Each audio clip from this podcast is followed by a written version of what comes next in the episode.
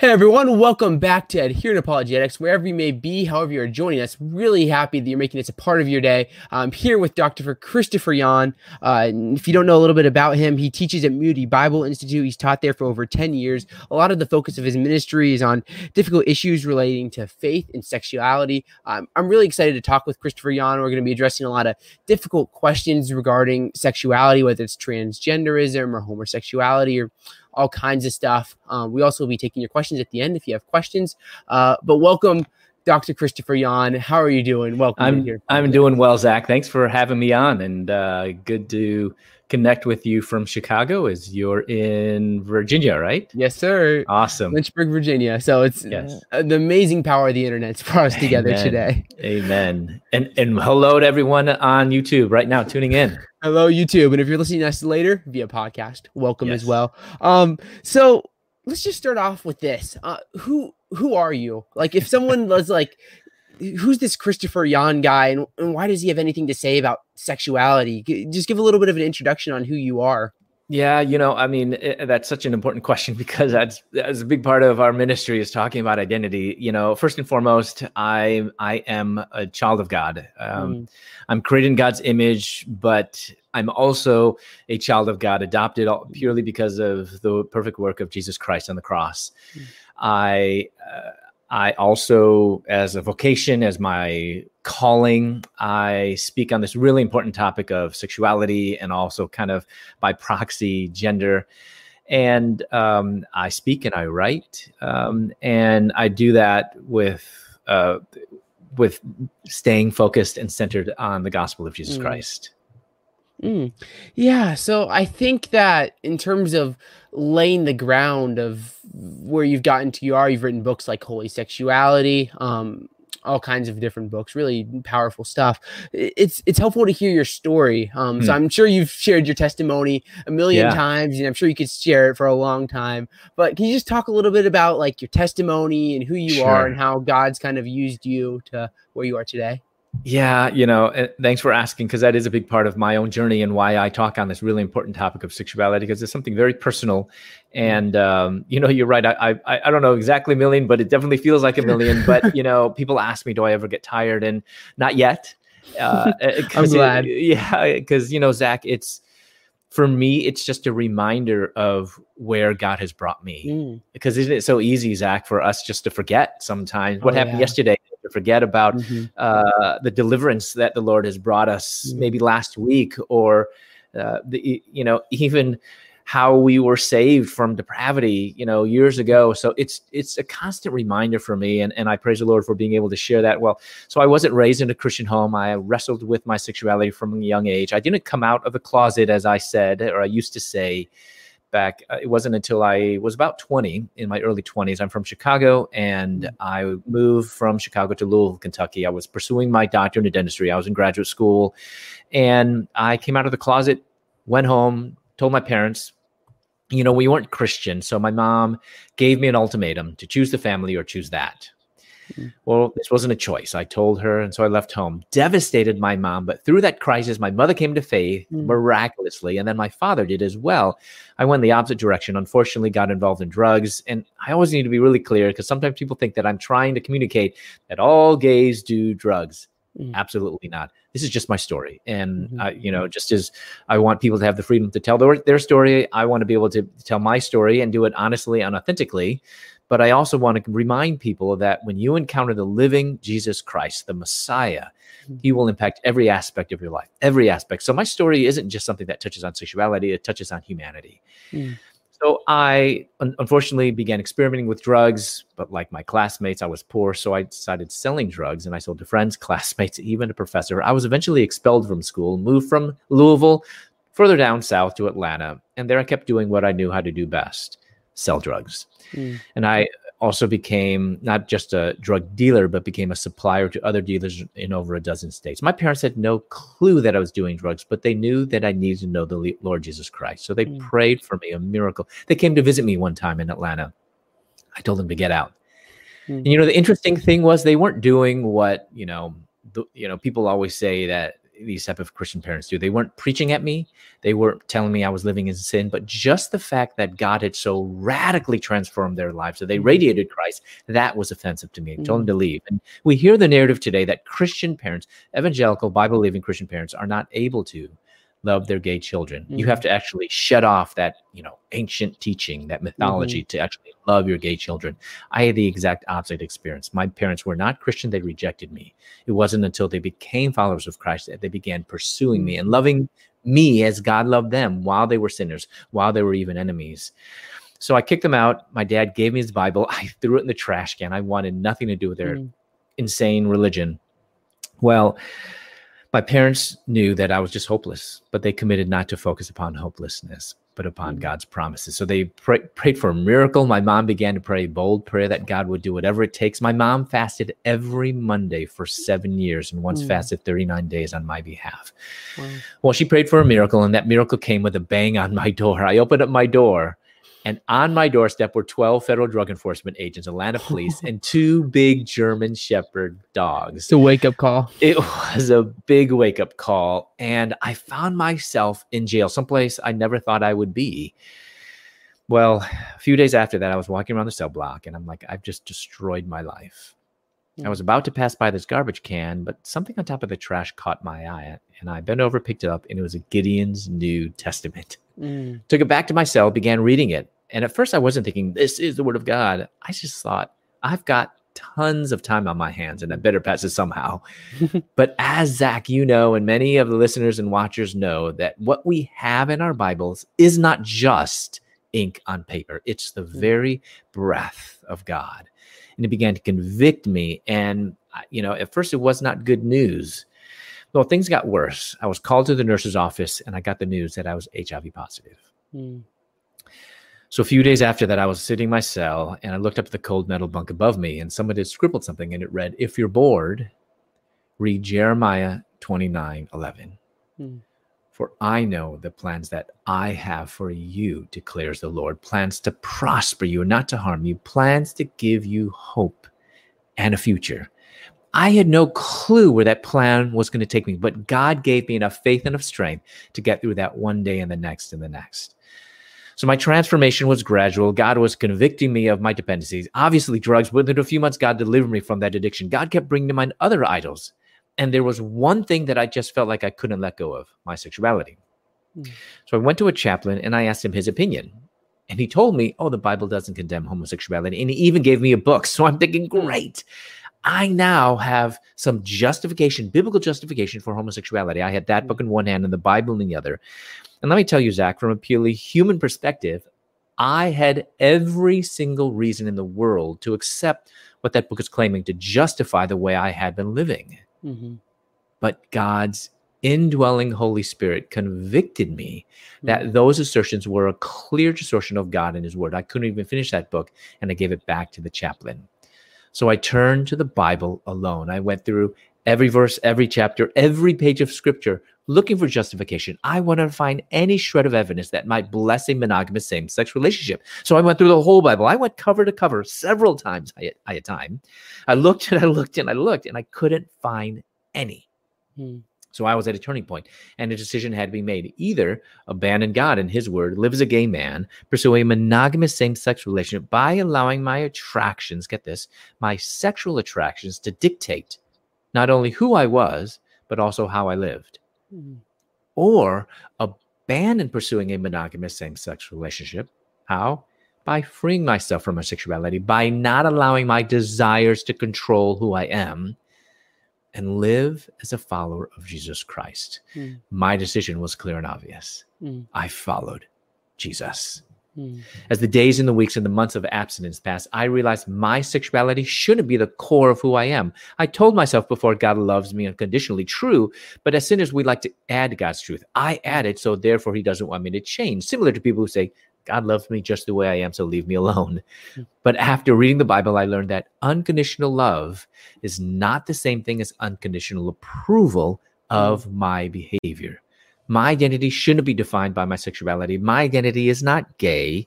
It is not ex gay. It's not even heterosexual for that matter, because my identity as a child of the living God must be in Jesus Christ mm. alone. Yeah. God says, Be holy, for I am holy. You know, I thought that the opposite of homosexuality was heterosexuality.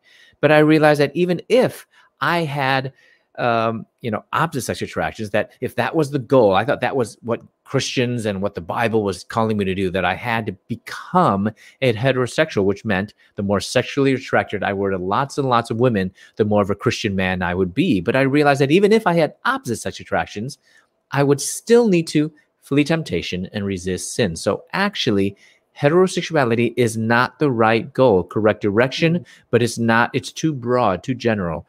And so, and uh, you know, the opposite of heterosexuality is not homosexuality. God never says be heterosexual for I am heterosexual, but neither did God say be homosexual for I am homosexual. Instead, God said be holy for I am holy. So the opposite of homosexuality is not heterosexuality. That's not the goal, but the opposite of homosexuality is holiness. As a matter of fact, the opposite of every sin is holiness. I don't need to focus upon whether I'm struggling or tempted, but I just need to focus upon living a life of holiness and purity because change is not the absence of temptations, but change is the spirit wrought ability to uh, to our spirit wrought ability to be holy even in the midst of temptations.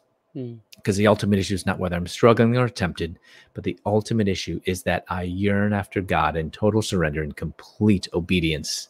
So, as I began to live this life of surrender and obedience, God revealed his plan for my life, which was calling me to full time ministry. Mm. So, I called and collected my parents and I told them, I think God's calling me to ministry. And I asked them to mail me an application to Moody Bible Institute. But there was silence on the other line because I think they both dropped their phones. they mailed the application into me to prison, filled it out until I realized I needed references from mm. people who knew me as a Christian for at least one year. Mm. Zach, I had some slim pickings in prison, but I was able to persuade a prison chaplain, a prison guard, and another prison inmate to write my references to Moody. So amazingly, Moody accepted me, and I was released from prison in July of 2001, and I started the very next month in August of 2001. So mm. imagine the surprise of my classmates when I answered their question, "What did you do this summer?" oh my goodness! I graduated from Moody 2005, went on to my master's in exegesis from Wheaton College Graduate School, and then received my doctorate in ministry in 2014, and then wrote my first book with my mother called out of a far country, a gay son's journey to God, a broken mm. mother's search for hope. Actually, that book is being used as a textbook in many Christian high schools to help people to through story to understand the the beautiful the uh, the understanding biblical sexuality and what that looks like and then my newest book holy sexuality in the gospel which i which just came out in 2018 the end of 2018 and actually it was uh, it was named book of the year uh, 2019 book of the year uh, for social issues by outreach magazine mm.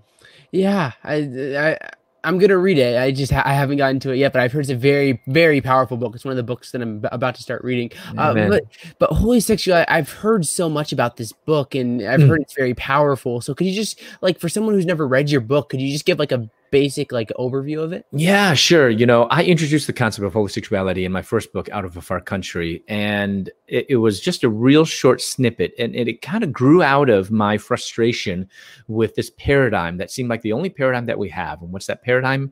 It's the heterosexual, bisexual, homosexual paradigm. Mm and uh, we've just pigeonholed ourselves into as Christians, thinking that's the only way to think about sexuality. And yet, as I understood, uh, the reality was that this paradigm doesn't it's it's like trying to fit a square into a round hole or a round mm. peg into a square hole it just doesn't work and so i much prefer when we're able to use a more biblical paradigm if it's if it's there so i had to ask myself is there a more biblical paradigm because you know homosexuality, the behavior and desire is not God's will, but is heterosexuality God's will? And like I said before, it's too broad that includes sinful behavior and so we need to be much more precise. I mean when we're living in a world of infinite shades of gray not just 50 we have to be very very precise.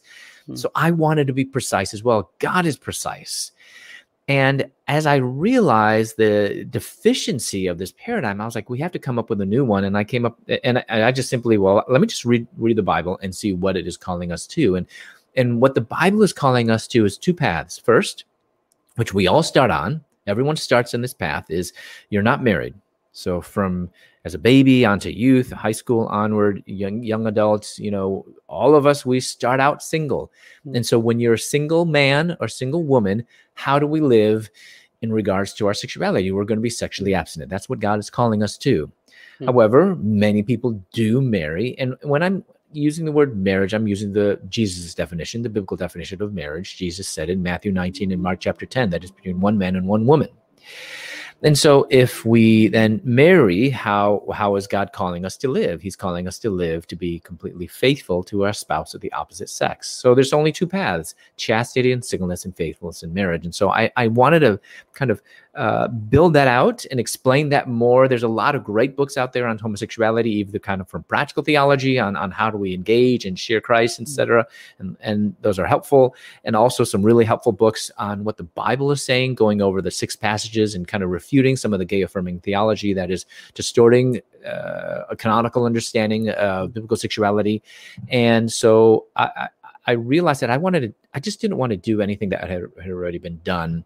But what I saw lacking was a book that actually addressed sexuality from a theological perspective. And you're yeah. like, uh, you know, maybe somebody listeners might think, well, aren't that isn't that the same, biblical and theological?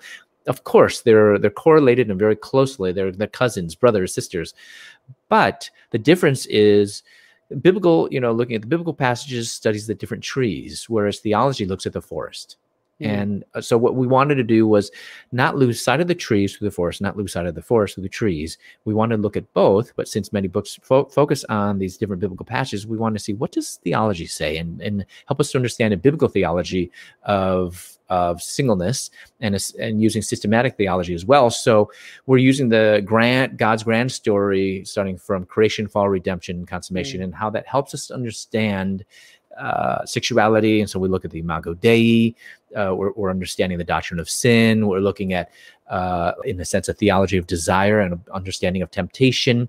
And then I have actually at the heart of the book two full chapters, my biggest chapters on marriage. Uh, and then the next biggest chapters are on singleness, and then get some really practical things because oftentimes people want to jump in and just well, i just want to love and that's good but sometimes when we try to do right before we think right we could end up doing wrong mm. so how i like to think about my books is uh, the, my first book is a mem- memoir and that's kind of for the heart you know just kind of mm. to, to give you some empathy and compassion uh, to hear just a story to to kind of break down some barriers and and to break down some walls so that's kind of for the heart and my newest book is for the head and for the hands because I, mm. I think we have to, we can't disassociate the two. We have to think right to actually mm. uh, be a foundation for how we actually serve and, mm. and do right. So that's my newest book.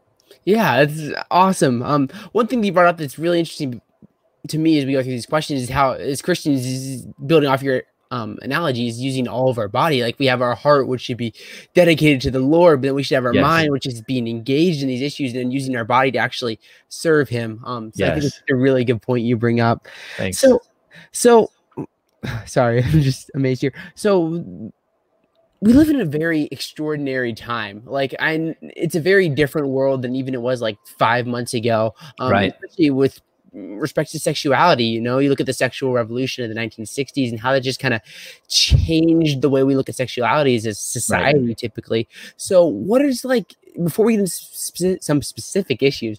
Uh, what's some like general like thoughts on like where we are as a society and kind of like you know just living biblically faithful through the world we are in right now?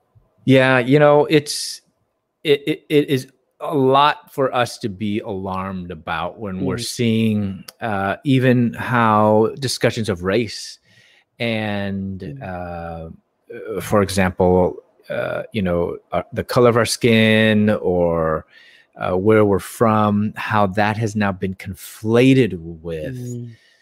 Uh, either sexuality or or transgenderism. So you know, even right now with with all the racial tensions you know, with with you know one of the main movements now addressing racism uh, from a secular perspective you know when you go to the, their website what you find is one of their primary goals is actually uh, refuting you know heteronormative thinking mm. uh, it's it's actually uh, uh, kind of uh, you know advocating for uh, transgenderism rights and and it's mm. just interesting how that just dovetails right in so easily and and and our youth and and everyone is just accepting it of course we're going to uh, come alongside that and, and be an ally and people just aren't able to differentiate between how i can advocate for a person. But then not actually affirm this incorrect identity and and really it comes down to so yes as i see all this what my point of this is as much as we get frustrated with this for me it breaks my heart you know as mm. jesus wept over jerusalem uh, you know with all of its uh, immorality or pride and pharisaism it, it I also look at the world today, you know, even just focusing here in America, there's so much to be angry at and frustrated and want to just combat it but it breaks my heart and, and i never want to lose that empathy for the lost because mm. I, I don't want to make it so much an us versus them although it is truth versus uh, untruth but i want it to be a, always focus upon winning lost souls because it, it, does come to identity. Why why is it that people have conflated for example race or you know one's ethnicity with their sexuality? Because in people's minds they view that just as race is an ontological category then so is sexuality an ontological category, meaning this is who I am, not simply what I do, not simply what are my desires, what are my mm. attractions, but they have completely viewed this as who we are. And that's incorrect. Mm-hmm. And if we as Christians get that first, that's so important. I think we'll be so much far ahead in understanding those in the gay community, having empathy for them, and more importantly, being able to share the good news of Jesus Christ. Mm. Yeah, it's really good stuff. Um, so we'll go to some specific issues now. We're going to talk about three if you guys are listening. Also, if you have questions, feel free to ask them in the live chat. We'll hopefully get to some at the end, or we we will. Uh, the first thing is you, you mentioned this is um, this idea of transgenderism. Um, mm-hmm. Um, obviously, it's becoming more of a more of a thing, and, and, and there's just so much that could be unpacked here, and there's a lot of different scenarios and things you could deal with here. But uh, as a Christian, how do you look at the idea of transgenderism and how do we kind of look at this from like a biblical perspective? You know, I think it's understanding that uh, transgenderism is really not a matter of what is male or female. That's actually just a symptom. At the core, what transgenderism really is about is what is true mm. and what is real. Because the world says if you feel something, if you think something, that's your truth. Hmm. And no one has any right to tell you anything different. Hmm. What does the Bible say? The Bible says, the heart is deceitful. Above all else, who can know it? Jeremiah 17 9. Paul says in Romans chapter 12, verse 2 Do not be conformed to this world, but be transformed by the renewing of our minds. Mm. So, although God has given us a heart, in other words, emotions, the ability, the capability to have desires and emotions and feelings, and God has given us a mind to think regrettably, because of our own brokenness in our human nature and sin that has entered in the world in the fall, Genesis 3, even my thoughts have been tainted, has, has been affected by the fall, my feelings. So I can't really trust every feeling that I have. I can't trust every, just because I think something doesn't then mean that it is true or even something that I need to act on. And I think that's mm. so important. So that's what transgenderism is. But the world is saying you think something that that is God. So we're living in a world now that's not sola scriptura, but it's actually sola experiencia. Mm. Experience alone. And I think it's an important question that we need to ask people who, of course, say, you know, we believe in science. Well, I don't think any i mean anyone ever said any christian ever said we don't believe in science. We just recognize the limitations. Science is not absolute. Yeah we believe in science is a philosophical claim so you eh, know. Eh, right exactly. And science is not purely objective. I mean, mm-hmm. as a scientist, before I mean, you know, I'm Chinese, and I'm going to throw in my you know stereotype. You know, before before I I studied theology, I studied science. That was I, I was in health and medicine, and I was about to become a doctor, and um, you know, we know that as much as we aim for objectivity in science, in medicine, in health, we know that in, in even the research, the best research, nothing is purely objective. Mm-hmm. And yet we do have some sciences of all the different disciplines that that tend to be a bit more objective than others. For example, biology is one of the more objective sciences. It's it's it's basically you observe things and you just take note of things and, and that's all it is.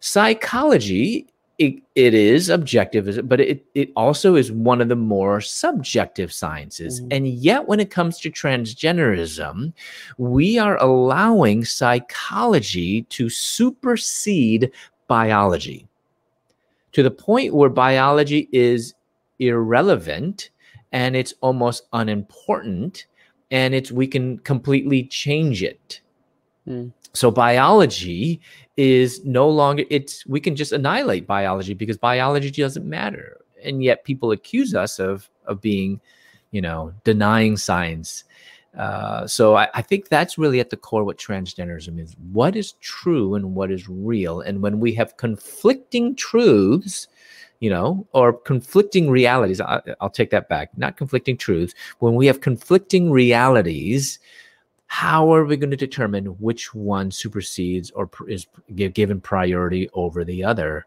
Mm. And the world is saying, well, it's our more subjective reality. It's our self, uh, you know, self realization or self, uh, you know, view of ourself that then has priority over everything else. Mm.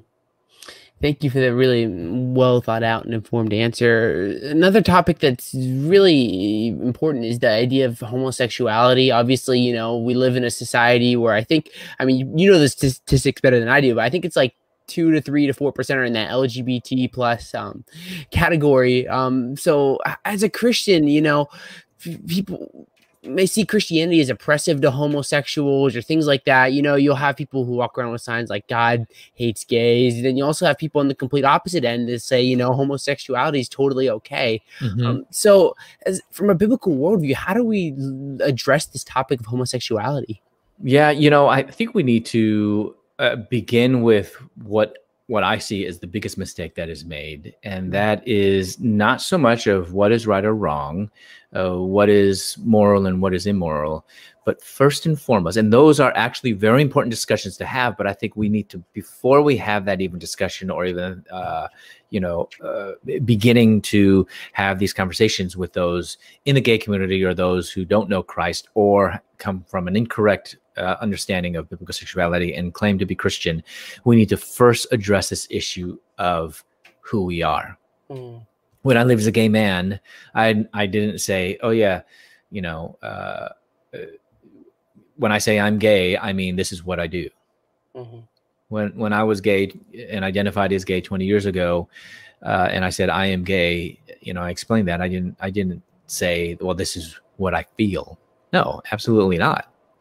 I would say, when I say I am gay, what I mean is this is who I am. And this radical shift from what to who has created a radically distorted view of personhood. As a matter of fact, Michael Foucault, who's you know known to be uh, uh, one of the, I mean, he wouldn't call himself a founder, but he definitely uh, greatly impact the postmodern movement he was he was gay. Uh, he died of AIDS. He and he was uh, talked a, a, a, lot about this, but but in essence, he was basically saying that this this term homosexual created this new species hmm. of personhood. So we've created this new category of identity, this new category of personhood, not a new category of experience, because sexuality at the core, it's not an ontological it's not an ontological reality it's an existential reality. So it's not who we are but it's how we are. And when we begin to think in that category and and actually help people to see and we don't ourselves fall into that but recognize that others do like the majority of people in the world think that that this is who you are What's wrong? People can't help it. That's just who they are. That's what the world will say. And that, and then we come at it, well, oh no, it's sin. And what they don't hear us saying, when when people have that wrong framework, they don't hear us saying, "Oh, you're saying that." You know, the behavior is sin. Absolutely not. They mm. hear us saying what we're doing is calling the entire person reprehensible. So I mm. think it's a, a great start to begin there, to have more of a conversation and inroads to begin to address kind of that core issue, and then be able to not actually, it's then talk about what is sin and what is not sin. I think it's mm. more important to talk about the reality of God and why, you know, the reality of God actually impacts the way that we live. Mm. So I think one of the most natural questions kind of coming through here is as a Christian and for anyone who's listening as a Christian is how do we witness to people who um, maybe are homosexual or transgender. Um, mm. You know, it, it, seems like it could be like a very daunting task uh, to share the gospel with someone like uh, this. So, how do you recommend, you know, sharing the gospel in a way that honors God, but at the same time, we're reaching the person and helping them understand the gospel? Yeah, I think it's, you know, it, it's taking some uh, tips from how Jesus handled when when he would be cornered with questions and people mm. would try to test him. Uh, many times Jesus did not answer their question. I mean, before Pilate, he didn't say anything; he was silent. Uh, sometimes he would answer a question with a question. Other times, maybe he would give an answer, but it would be to another question, the more important question. And we have to by the power of the Holy Spirit and being submissive to the Holy Spirit and leaning into the Holy Spirit, be able to discern uh, what is this person i mean what's actually the most important thing to ask most mm. often people want to know do you think this is sin do you think people are going to hell whatever however they might might couch it but that's actually not really the co- the the more important thing because if i'm able to convince someone that this is not god's will they're still lost mm. What I want, I mean, for someone to truly understand God's ways, they need to have a new mind. And how do you have a new mind? I can't do that. It's through conversion. And I want to be able to, and I can't I can't save someone, but I want to bring them to a point, to a, a, crisis of faith where they might be able to then put their faith in Christ and follow Jesus. Oh.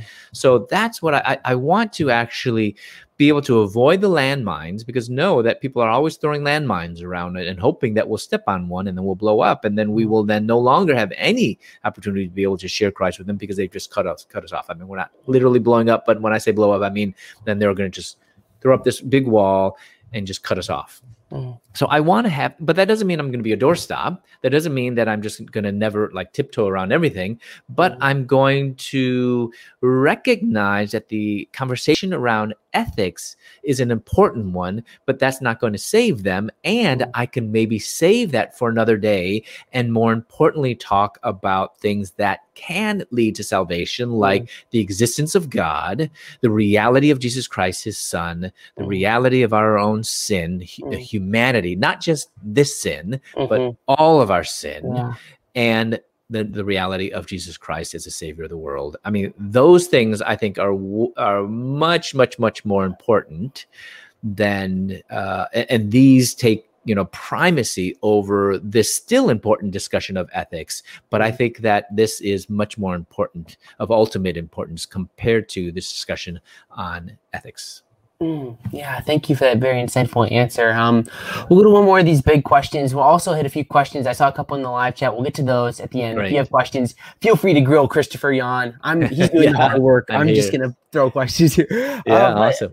The, the third issue that I wanted to talk about is the idea of singleness in marriage because I think yes. It, it's it's becoming a bigger issue i think very especially within christian circles recently. Um i've just noticed you know if you look at something like tiktok or social media it's all yeah. about finding that perfect person in that perfect marriage and that's going to complete you and all these things. Um and i don't know there might be people listening here that follow me on tiktok because i'm trying to you know reach people through that platform even though i can't stand tiktok. I don't know if you're on it but you know different conversation. Um how do you how do we look at this idea of first off um christian signal singleness what's what's what's a biblical view of Christian singleness, and how do we look at marriage? Yeah, you know, I, I think uh, of all that that I teach on, I probably get the most pushback on uh, my, my, you know, when I teach from the Bible on singleness, because what they don't understand is um, having you know, communicating about how Jesus was positive on singleness and how Paul was positive on singleness,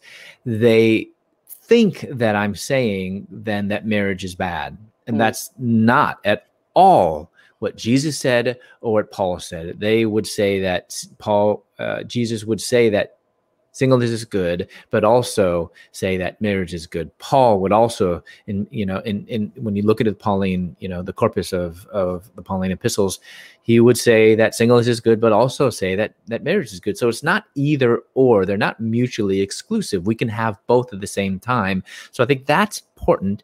But the reason why I do focus more on singleness is because I I, I don't think that anyone really questions that oh marriage is you know not as good you know second mm-hmm. best you know eh, you know as as protestants we are reactionary and say we're not catholics. And so therefore as the catholics would have this tendency to put singleness or celibacy they'd call. And that's why i don't really like that term celibacy because it has it's it has layers of meaning that i want to avoid. And i prefer singleness uh, just as the state of being unmarried that uh, you know we then react and say no we're, we're not that. And so therefore we're going to put marriage above singleness and singleness is second best. The problem the biggest problem with that is if singleness is second best or singleness is mandated or singleness is even a command uh, or singleness is a sign of um, uh, even immaturity or singleness is a sign even of disobedience. If we say any of those things, then Jesus was not his best. Hmm. Then Jesus would not be whole. So, a deficient mm. understanding of singleness actually leads to a deficient understanding of Jesus. Mm. So, a, bib- a, a bad biblical theology of singleness actually leads to a bad Christology. Mm. So we we need to really take this seriously and understand that I mean when we look at the full canon of God, we see instances, you know, like for example Jesus saying that Matthew chapter 22, there's not going to be any marriage in heaven. You know, so I hate to break the news to everyone, but we're going to be single in eternity. but the good news is that we corporately, as the body of Christ, will be wed to the Lamb of God, and, and marriage will be done away with because marriage is just marriage here on earth, as we know between a man and a woman, is just a, a, a shadow of the ultimate reality of Jesus and the, uh, the, his bride, which is the church. So I think we have to have this really uh, robust, better understanding of singleness because I think that's the best way to actually begin communicating mm. about what God is calling us to. Because one of the biggest pushbacks that I get from people, even young Christians who are leaving the church, is it's unfair. You know, mm. it's to expect someone to be single and that's due to this very deficient understanding of singleness that singleness is bad or not as good. Mm. Thank you. Um, let's go to it's kind of like another broad question here. Yeah, uh, that's the idea. We talked. I think we hinted at this a little bit in the beginning, but this idea that um, you know, as a society, we're progressing past Christian values. You know, what people that say, you know, people these religious fundamentalists believe these things that like homosexuality or transgender transgenderism these things are wrong but now we're past that as a society. We're better than that.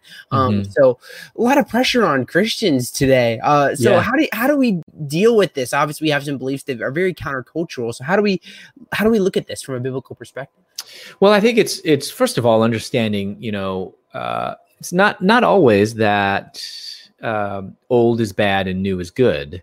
Because you know when people say you know i'm progressive or you know when people people say you know well because i believe that you know that uh, in lgbt rights they'll say you know i'm progressive something like that mm-hmm.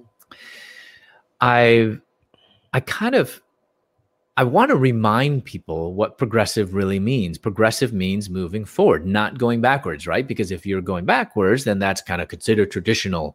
And progressive means you're evolving, you're, uh, you, you know, and, and you're moving forward. But when we look at the history of mankind and we go back, let's just stick to the Western world and we go back 2,000 years to the time of the Greco Roman world in Europe we find that homosexual relationships were actually the norm. Now, you know, were they uh, you know what people call pedophile relationships. Well, how do you define pedophile? Because the, these weren't older men having you know sex with babies or even children or infants. They were actually just adult men that would have these sexual relationships with prepubescent young, uh, maybe teenagers, and we would say, well, that's pedophilia anyway. Well, remember that actually the marrying age for men and women, the women would be around that age anyway, around teenagers. And I'm not justifying it. I'm just I'm just laying the history of, of what it is. But homosexuality was quite the norm. Now there's this myth that it was only that form of a male and maybe a teenage boy. That's not true. There was uh, uh, there is there's significant evidence and people writing about how it, these relationships would not always but sometimes progress into when they are both adults. So it wasn't unknown. So homosexuality was normal and it was not uncommon at all. And when we go back to you know even maybe a few more hundred years before that to ancient uh, israel all the nations around ancient Israel, homosexual relationships and activity and uh, and behavior was quite common.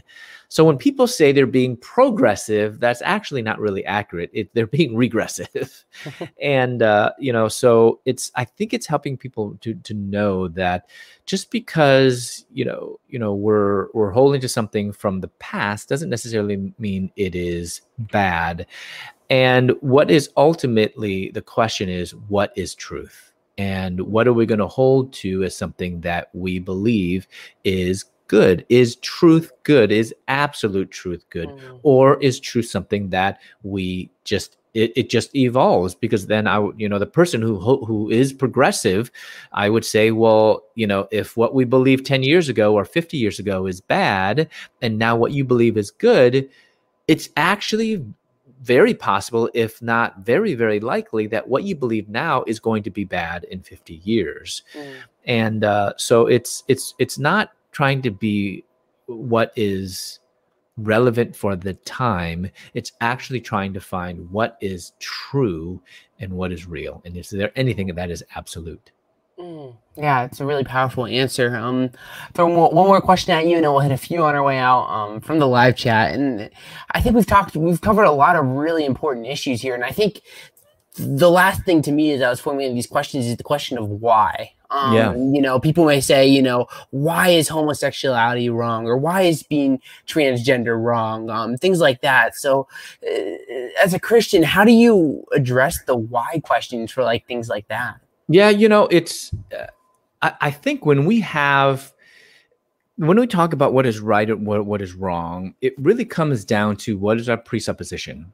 Mm-hmm. And when we have, when we come from the wrong starting point, almost anything that I say uh, is not going to get past that. So mm-hmm. I, I, well, instead of kind of being specific about, well, this is why this is wrong, I want to actually step back and answer the, well, how do we know that anything is wrong? Mm-hmm. How do we know that anything is right? And and how do we determine that? I mean, so it kind of mm-hmm. comes back to this yeah. understanding of of truth. What is what is true? What is not true? What is absolute? And in, in the same way, what is right? What is wrong? And so it's it's really at the broader question, epistemological question mm. of how do we know anything?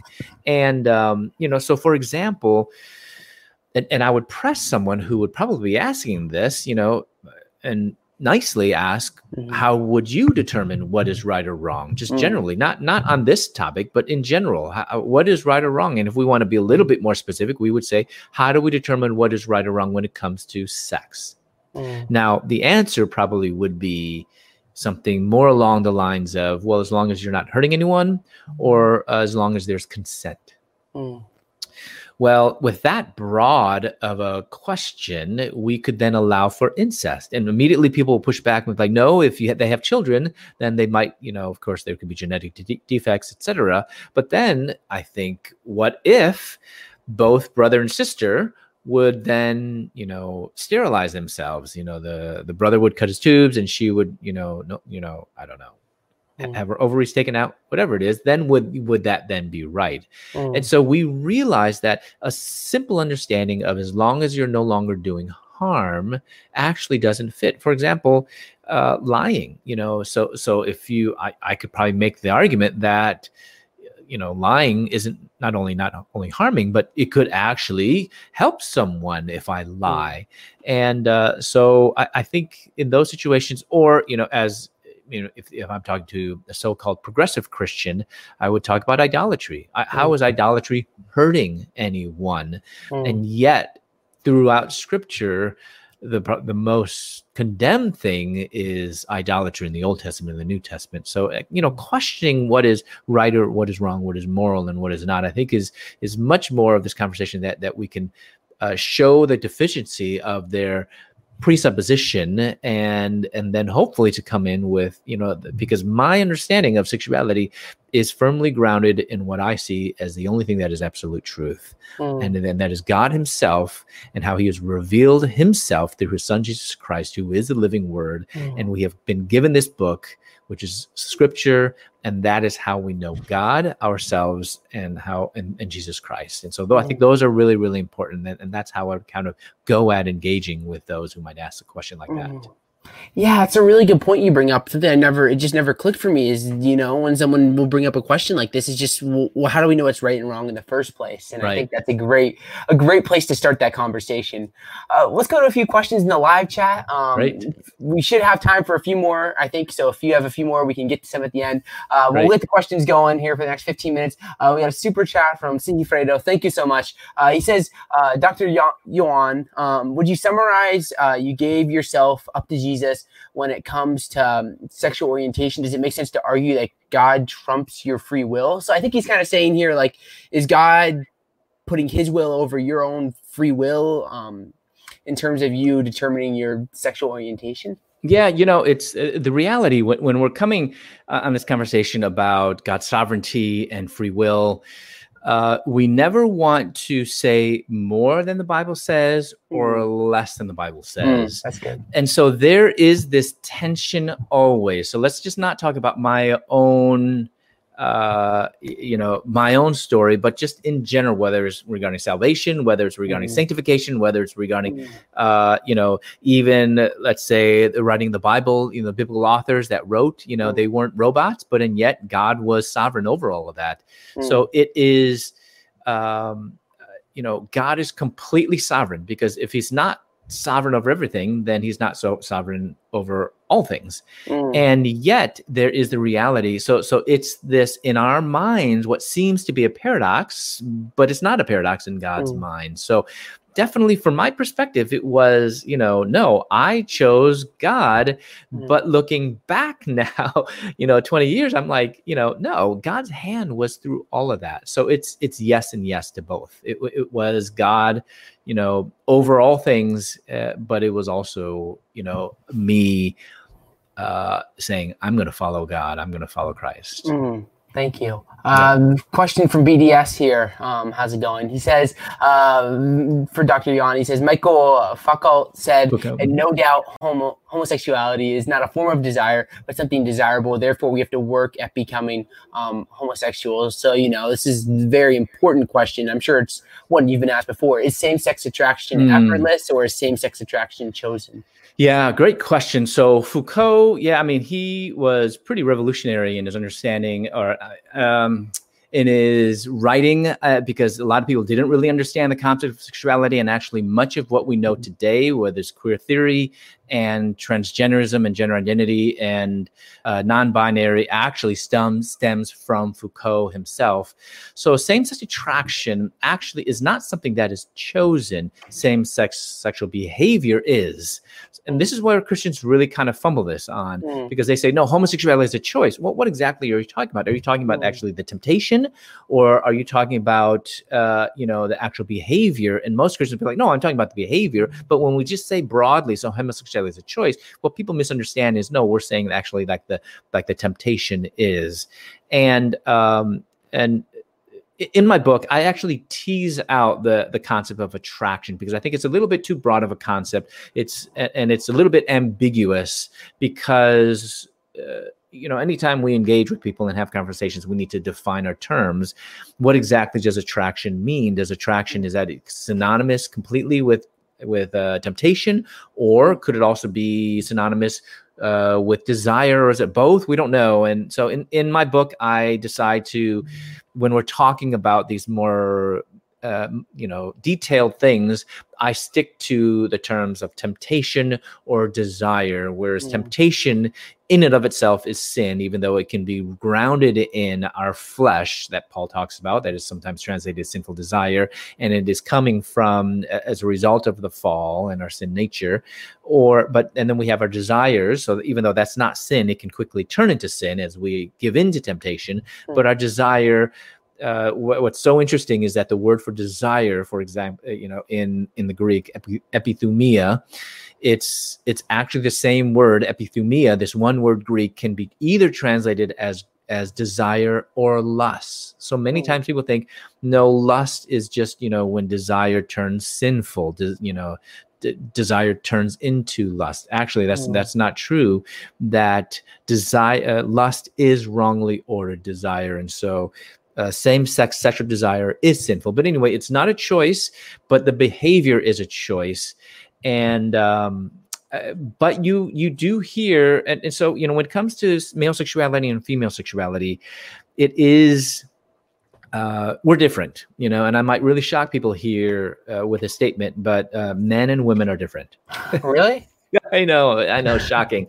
And so therefore it should come to, to no surprise that male sexuality and female sexuality, generally speaking, are is different. And unfortunately, for decades, when people studied homosexuality and, and sexuality, they mostly studied male sexuality and male uh, gay men, and very little were lesbians studied. And what we find is that even though for men, sexuality tends to be a bit more rigid, not completely fixed as the world thinks, so it's not mm. completely immutable, but tends to be a bit more rigid.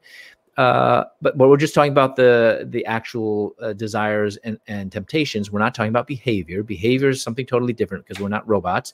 But when it, when we're talking about women, lesbians, there is much more fluidity. If anyone's interested, uh, study Dr. Lisa Diamond. She's not a Christian, and she's she would call herself a feminist scholar, uh, and as my friend Rosaria Butterfield would talk, as because she used to be a feminist scholar, and she she would say I was a consistent feminist, meaning she was lesbian, mm. and uh, she so Dr. Lisa Diamond uh, has very convincingly provided a lot of research showing that for women sexuality is much more fluid. Now, of course, she's she is not an advocate then for reparative therapy and she's very vocal against that but the point is as much as the world and human rights campaign and, and gay activists are trying to say that sexual orientation is fixed the data simply does not support that. Hmm. Uh, but then, uh, so for women, there is a sense where they do choose to then date a man or a woman. But again, that's focusing on the behavior. Behaviors are chosen, the actual desires or temptations are not, um, hmm. in most cases, chosen. Mm very well thought out. I've seen this in your interview. Very well thought out. I thank you. Um, we're gonna do one more question here. Uh, thank sure. you, Critical Christianity, for the super chat. Really appreciate you as you supported here in apologetics. Uh, from Air Church, it says, Dr. Yuan, uh, what is your opinion on the effectiveness of conversion therapy? Some governments try to ban faith-based therapies because they say they are ineffective. Great question. Now. And uh, you know, as we're talking about conversion therapies, I'm, uh, you know, just as I'm really careful uh, and and critique the words that I use and others that use. Um, I, I really don't like when the world uses conversion therapy because mm-hmm. it's it's distorting uh, something that is so core to Christianity, which is conversion. And and I'm not saying that this listener is, but but unfortunately that's a terminology, and I'm glad that they put it in quotes because I do the same thing.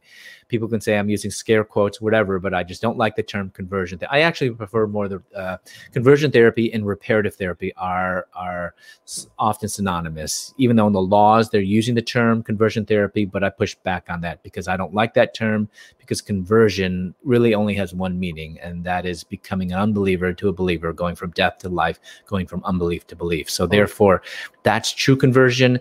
Now, reparative therapy, uh, you know, what are they called conversion therapy?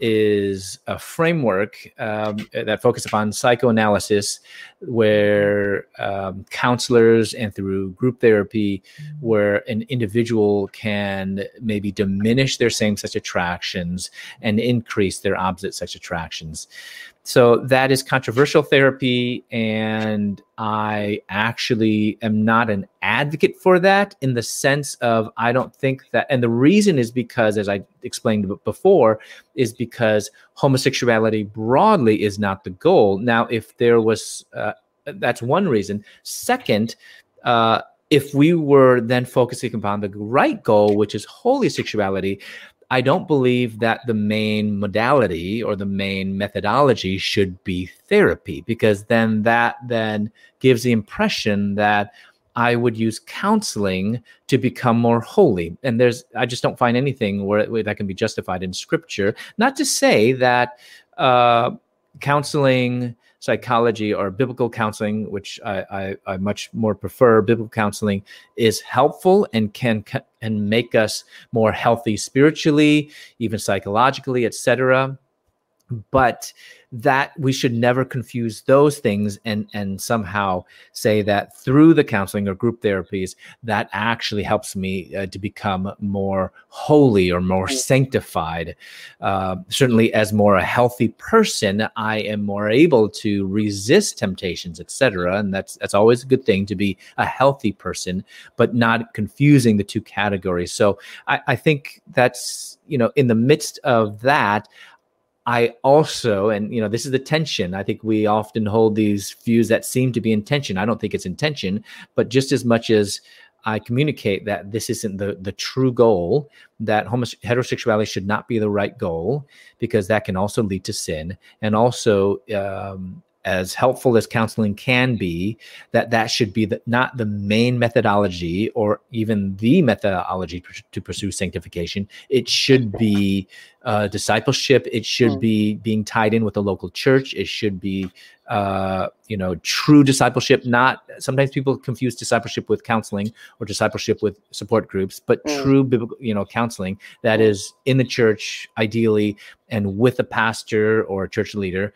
Uh, but as much as I say that, I'm also very much against the movement of um, you know big governments and overreaching you know almost dictator governments mm. uh, and congresses that try to legislate something that they should never be involved mm. in legislating which is telling a professional what they can or cannot do it's uh, my dad's a dentist you know i was going to be a dentist mm-hmm. it's like uh, you know illinois state trying to tell my dad well you can't do root canals because uh, it's going to harm people psychologically or something like that. When really the evidence is not there. There's there's only anecdotal evidence. Uh, again, it's anecdotal. It's not research. It's anecdotal evidence that somehow this causes harm. So I'm not against reparative therapy because it causes harm because there's no there's not a single replicated uh, blind study that that shows that this causes harm i'm only against it because it's not actually the correct specific goal mm. correct direction but it's too broad so mm. i take this uh, kind of dual approach to say it's really not god's ideal uh, and and also we should not be trying to make it illegal mm. uh, because if we try to make that illegal and it has in many states uh, then that gives precedence for the government then just you know saying whatever they want and saying i'm mm. going to make this illegal Mm-hmm. Thank you. Um, we'll squeeze in one more question here as we start to run out of time. I think this will be the last question of the day, unfortunately. Um, thank yeah. you, Dr. Yuan, for your time. From Critical sure. Christianity, he says, Dr. Yuan, uh, do you think that same sex attracted Christians who are committed to holy sexuality should come out? Yeah, you know, I'm, and I, I get this question a lot. And what I would say is, I do believe that it's very helpful that we need to be transparent with those that we are closest with. If I'm in a discipleship relationship with with someone, I need to be honest. If I'm asking someone to hold me accountable, they can't hold me accountable if I'm not transparent. So there is that need to be open and honest and transparent. I don't know if I would then use the term come out because that means a whole slew of other things. Mm. And generally, coming out means that I'm affirming being gay and I'm affirming of uh, being engaging in same-sex relationships. So when people ask me this, I said we definitely should have a, a handful, at least maybe two, maybe three people that know us and know of our own journey and our struggle. Um, I always suggest people if there's a very specific person that you necessarily might struggle with, that you might have attractions for, do not tell that person. Tell someone else, someone your uh, you know your mentor or someone your accountability partner but don't tell that person if that person is is your accountability partner well then tell your mentor someone else because i don't ever find it appropriate to tell someone that, that you have feelings for someone when mm. you know that it, it that uh, any type of you know sexual or romantic relationship with that person would be against the will of God. It's it's similar to if my best friend who's married, if I happen to have romantic feelings for my best friend's wife, is it ever ever ever appropriate for me to tell her that I have romantic feelings for her? Mm. Absolutely not. In the same way, if you have feelings for another, uh, you know, someone of the same sex, and you know, maybe it's a Christian brother, or if you're a lady and a Christian sister, don't tell that other person, but you should confess that to help someone hold you accountable for that. So I think definitely we should be transparent. I just try to avoid some of these terminologies that can be really misunderstood. Mm. Thank you, Doctor. Do you have time? I don't want to. So if you don't have time, please say no. But do you have time for one more question? Yeah, sure. I can do that. All right. Sorry, I did not mean to like throw you on the bus here and be like, yeah, no, that's good. I said an hour, but I really appreciate you going over. This will be literally the last question. I know I said that like two times, but this yeah, is no worries. Awesome. Let Dr. Yuan be free. I think it should be a clarification question. Um, yeah. Fredo, um, thank you again for the super chat. He says, if you're not with homosexuality mm. or heterosexuality, um, how do we reach asexuality to have it all make sense? I think he just might be misunderstanding a little bit of what you're saying here. Yeah. So, uh, you know, I think the, the issue, you know, what I actually have people that, uh, you know, will hear my talk and, and they'll say, well, I'm asexual, you know, and so what is God calling me to do? And, first of all, I I, re, I remind people that uh, labels, especially worldly labels, are actually do more harm than they help. Mm. Um, although it might make sense to say, "Oh, this label helps to uh, describe my experience," mm which then feels so freeing, we need to recognize that unfortunately these labels like asexuality, like homosexuality, bisexuality, etc., mm-hmm. queer, you know, go on the whole list that's out there, non-binary, you know, etc., gender queer, whatever it is. Unfortunately, all those labels that we may feel like or we're using them to describe our experience are heard by everyone else as a statement of identity, a mm. statement of ontology or of essence or of personhood. So that's why I just want to be careful. I'd much rather, if we're going to use any label, be very clear that we're, we're using this label strictly to describe my experience. In other words, if people say, you know, I have asexual feelings, honestly, I would just much prefer if you just say, I don't have any sexual desires. Mm. You don't have to use the word asexual because then that that kind of then pigeonholes us into that's who I am. And what I want to remind people is it's not abnormal to not have or you know want to have sex that's not a bad thing the only reason why i think people think it's so weird or out there is mm-hmm. because we're living in a hyper sexualized world mm-hmm. if yeah. you don't have all these sexual feelings you're weird there's something mm-hmm. wrong with you yeah. as a matter of fact for most women they don't have sexual desires. I know people who got married and the, and the women just I don't have any desire to have sex. They would they desire to to be close to someone. They would desire to hold hands with their husband, to be hugged, uh, but they just feel like that's kind of weird or even gross. Or and actually, even for women, the act of sex is painful. So um, it's not abnormal to not have these desires to have sex. And what I tell people is almost let that go, not make that the forefront as mm. much as the world is so sexual. Just uh, just realize that I mean that can actually be a blessing because for so many people, sexual desires for a single person has become bondage, has become something that hinders their walk. And the fact that you don't have that as your struggle, and I'm, I'm sure that the people who don't have sexual desires have other sinful struggles, mm-hmm. but you don't have that one or that additional one, that's a little bit of a bonus. And praise the Lord for that. And then focus on the other things that we need to die to self for in pursuing uh, sanctification. Mm. But um, as we reach out to those who do identify as asexual, I think it's helping them as well. And I kind of, I hope I'm not beating a dead horse, but I, I want to people, you know, kind of ingrain it in their minds that, mm-hmm. that when it comes to homosexuality and even gender identity, the issue is a matter of personhood who are we and when we're engaging someone who identifies as asexual help them to see that just the having a sexual desires or the lack of a sexual desire should not then be who we are. It's mm. an ex- it's an experiential statement. It's an existential reality, not an ontological one. Mm. Well, Dr. Yuan, thank you so much for your time. Yeah, you're welcome. There's, you, I really appreciate your answers. They're so insightful, um, so biblically faithful. It's just amazing to see you and what God is doing through you. I'll leave it to you. Um, give you the last word if there's any last thoughts you want to say, or if people, how can they follow you? Um, yeah, sure. Thanks, Zach. Yeah, so my website is just my full name, ChristopherYuan.com. Uh, I'm on Twitter. I'm on Instagram, which is just Christopher Yuan, Facebook, uh, dot com slash Christopher. I'm not on TikTok yet, so you know you would think I guess maybe being Chinese I should be on TikTok, right?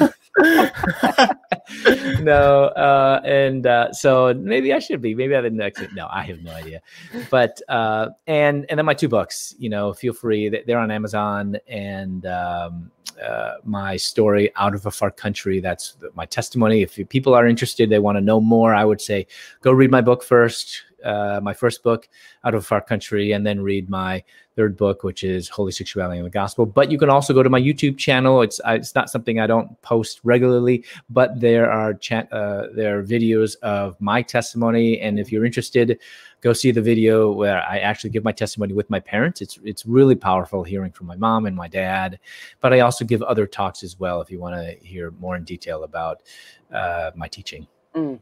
Thank you, Dr. Yuan. And there you, yeah, Yuan. Oh my gosh. Um, right. and there will be links and there's links in the description, there's links via podcast if you want to follow him. Um, thank you so much for your time. Thank you everyone for tuning in to Adherent Apologetics. If you're new here, I encourage you to leave a like, subscribe. You can follow all these very important conversations that we're having. Um, I'm very thankful for everyone who's supporting us. You can support us on patreon.com slash adherent apologetics, or you can become a member other stuff. I don't know.